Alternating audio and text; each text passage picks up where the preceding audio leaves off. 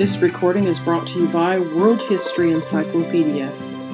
Underground Rome, written by Irene Fanizza and read by Jennifer Sabir. Underground archaeology is a niche topic and is highly specialized. We're talking about simple structures underground, such as those of Roman North Africa, able to withstand the heat, or we can get as extreme in a mostly urban context as where the underground archaeological palimpsests are complex and highly suggestive. Pointing the finger at any European capital, we immediately think of the catacombs and tombs. But in the archaeological world of the underground, there is much more than mere funerary works. The extreme example that shows what I mean is Rome. The capital has on average 10 to 12 meters in urban stratification, corresponding to 2,500 years of history. This layering extends over almost the entire city within the Aurelian Wall and touches at the excavations carried out during the construction of subways even greater depths. By stimulating the memory, we think of the best known underground sites, such as the Balbi Crypt, the Domus Aurea, the basement of the Colosseum, not to forget the tomb of the Scipios. We get about a dozen sites that are normally remembered Everything else is virtually unknown. Why unknown? The first problem, which creates a domino effect, is that the management entity of these sites is not unique. Rather, it depends on the location of the site and whether it is managed by the municipality, the Ministry of Cultural Heritage, or the Vatican, which in turn depends on what now stands on top of these sites. Buildings of public administration, municipal buildings, Vatican churches. From this starting point, we can understand why there isn't a corpus or a full scientific literature dealing entirely with underground Rome. There are books, not academic, that only talk about a few major sites or classify the cavities according to the better known cavities. Little academic feedback, little knowledge, little interest. The main problem is clear the lack of specific literature and unambiguous terms that allow a database search of the sites excavated. This is because for these sites, excavation and interpretation aren't different from subaerial sites, but being underground creates the unique features that are totally different from those in the open. The subaerial ones, for example, are especially in Italy, at the constant mercy of the weather, collapses, and vandals. But not only in subaerial excavations, we often see a single time window that may be contaminated by later structures or earlier ones, depending on the cases. The main feature of the underground excavations, instead, especially those of Rome, is that the time window is open. The archaeological palimpsests show us the various phases of urban stratification, so do not classify these sites depending on the primary intended use it would be impossible for each site that contained several buildings and structures, but categorized by their particular mode of preservation that also determines access. Narrowing the concept, do not compare the past, but the present. If there were a few sites, creating a section for underground Rome would be useless. But given that between the inside walls and outside walls, there are about 100 underground sites, we understand the need to learn more. But how can we proceed, starting from scratch, given the lack of specific literature and access to a dedicated bibliography? We are forced to find a needle in a haystack when you consider the archaeological city that is Rome.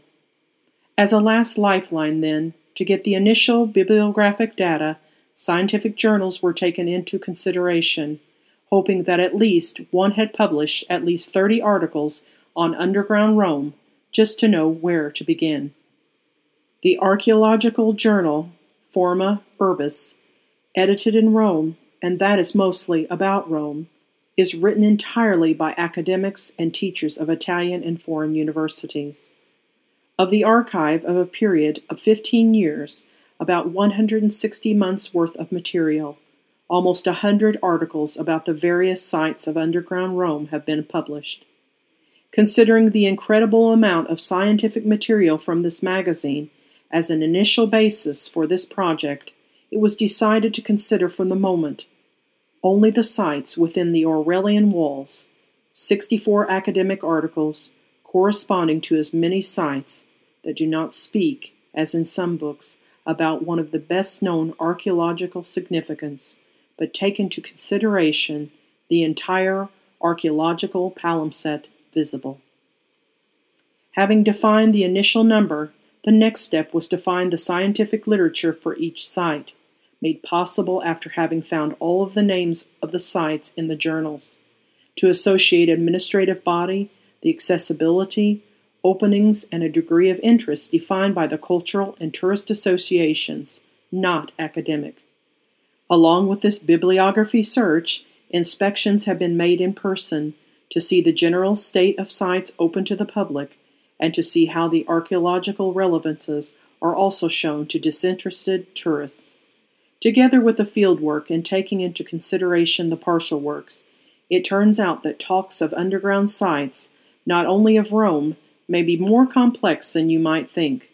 This is because terms and activities are subject not to archaeological practice, but to speleology study, which has fallen until now under the field of geology, not under archaeology. Let's see why. In geology, when we study fossils, the first thing we do in front of two findings is to look for similarities between the two, using analogies in order to understand their evolutionary stage. We identify the species and any mutations that occurred through the ages. The same thing we do with the latest findings from ceramics to the same sites, comparing the composition of the planning or strategy. Everything we do in archaeology is to identify what in geology is called guide fossils due to the distribution and quantity of guide fossil found in the world.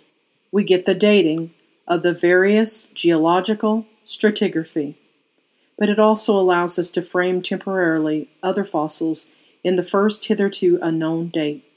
This is particularly the case where in a stratigraphic level the unknown fossil is displayed together with the guide fossils. Finding, identifying, dating. Archaeology and geology apply the same method of working in relatively different temporal contexts, but what we absolutely know is how and when these two disciplines meet. There are situations midway between these two sciences, the fundamental subjects in common and useful for both such as stratigraphy, pedology, recognition rocks, the composition of local outcrops, and speleology. We can say that seeing the examples above, the geology is most often in the service of archaeology. Indeed, it would be more correct to say that geology is an integral part of modern methods of archaeological excavation, and it is unclear how such fields as pedology and stratigraphy are useful to archaeological excavation, but speleology. Speleology is the scientific method, proper and safe, of exploration of underground cavities in geology and is practiced in order to understand the genesis and nature of natural cavities, whose single term is generally hypogeum.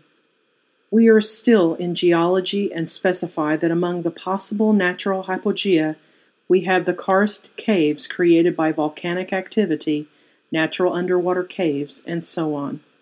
In archaeology, we like to use the same method of exploration of underground cavities used by geologists. But the exploration is not limited to natural cavities, of course. From here, the distortion for the past years, the archaeological underground cavity is termed as the geological simply hypogeum. In each case, we tried to classify the alleged underground archaeological according to intended use, Mithraea, nymphs, warehouses, places of worship, public works, and so on. It's clear that there is no equivalent in archaeology of geological hypogeum, but there are cavities that have long been laid underground. But following the natural order of what geology teaches us, we can say by extension that the hypogeum is what is born and remains underground. The same definition can be applied to the archaeological artificial cavities where hypogeum is the archaeological site that was underground at the time of construction and remained underground until the present day, as opposed to, if not more, would be an X buried underground. So there aren't only the catacombs, but also the columbarium, the tombs, Mithraea, some nymphs, the tunnels, aqueducts, sewers, and all areas of service as a tank, some caves, cellars. Everything else is in the category of simple underground archaeological structures. From here, a long discussion on the reuse of existing buildings to understand the relationships between the various layers. See, for example, the Church of St. Clement. In the deeper levels was created an underground room, hypogeum visitable, used as ninfeo, in the summer zone of a Roman functionary house. Then the buried room has been converted to Mithraeum, that with the subsequent construction of the San Clement Titulus adjoining the house was finally closed. The Titulus built next to the house used as a base the second floor of a warehouse, Moneta, that existed next to the house now visitable. But the matter does not end here. The Titulus also had a catacomb. The hypogeum can be visited, created at an intermediate height, and that today cuts into part of the warehouse and part of the house, but we know that the catacombs are underground. Then in the stratigraphy, we see two hypogea in two different time phases, and the remains of the house, the warehouse, and the titulus as underground structures today. But our spirits can be raised by the fact that the sites aren't all so complicated. San Clement is in itself the most complex. The Colosseum, to the contrary, is the simplest because it sits on a zero level after the fire of Nero, then its corridors and collectors and two floors below the cavea will not cut anything and are the simplest example of archaeological hypogea. Having now the number of sites in terms of use, the last thing to do was to standardize the name of each site in order to facilitate the bibliographic research.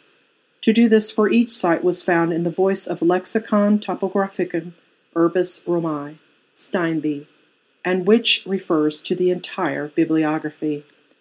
With all this data was created a map that shows precisely these underground sites of Rome, published by the Forma Urbis magazine.